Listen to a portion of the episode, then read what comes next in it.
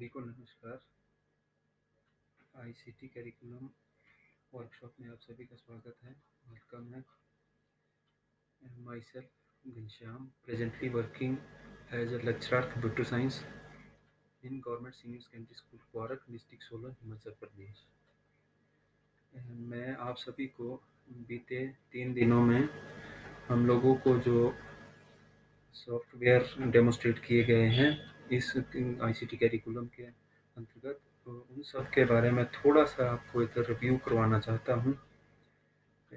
सबसे पहले ई content development में हमें डॉक्टर आस्था मैम ने माइंड मैपिंग और कंसेप्ट मैपिंग के लिए थ्री माइंड और V A U visual understanding environment software के बारे में बताया। ये दोनों जो सॉफ्टवेयर है, ये graphical tools as a graphical tools use किए जाते हैं।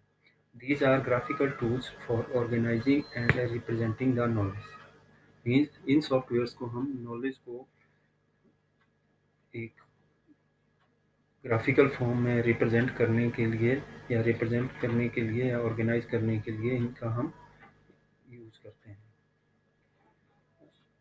They includes concepts.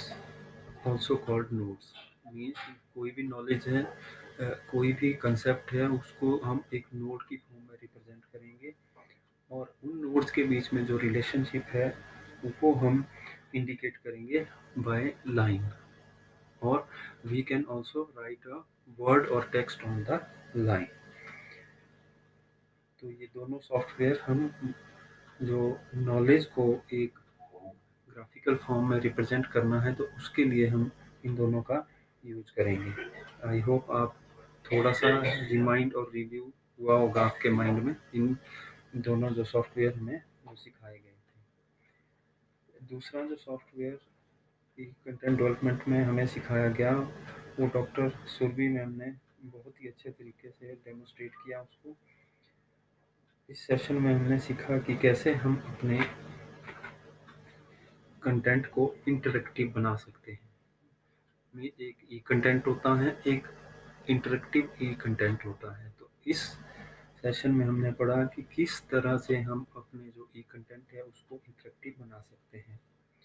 By using a interactive e content we can accommodate different learning styles जैसा कि हम सभी जानते हैं, बच्चों के लर्निंग के स्टाइल्स सबके अपने अपने होते हैं। तो उन स्टाइल्स को कैसे अकोमोडेट करना है, किस तरीके से हम ऐसा एक ई कंटेंट वर्क करें जिससे कि सभी बच्चे जो है उस कंटेंट को समझ सके और उसको अपने में डाल सके।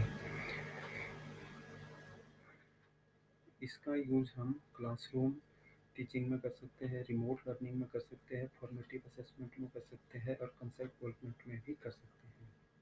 इसके लिए हमने एक जो सॉफ्टवेयर पढ़ा वो था एच फाइव पी जिसकी फुल फॉर्म है H T M L five package इस सॉफ्टवेयर से हम इमेज हॉटस्पॉट क्रिएट कर सकते हैं और कोर्स के, जो हमारा कोई कोर्स है, उसकी रिप्रेजेंटेशन या प्रेजेंटेशन भी कर सकते हैं। इसके थ्रू हम क्विज भी क्रिएट कर सकते हैं। धन्यवाद।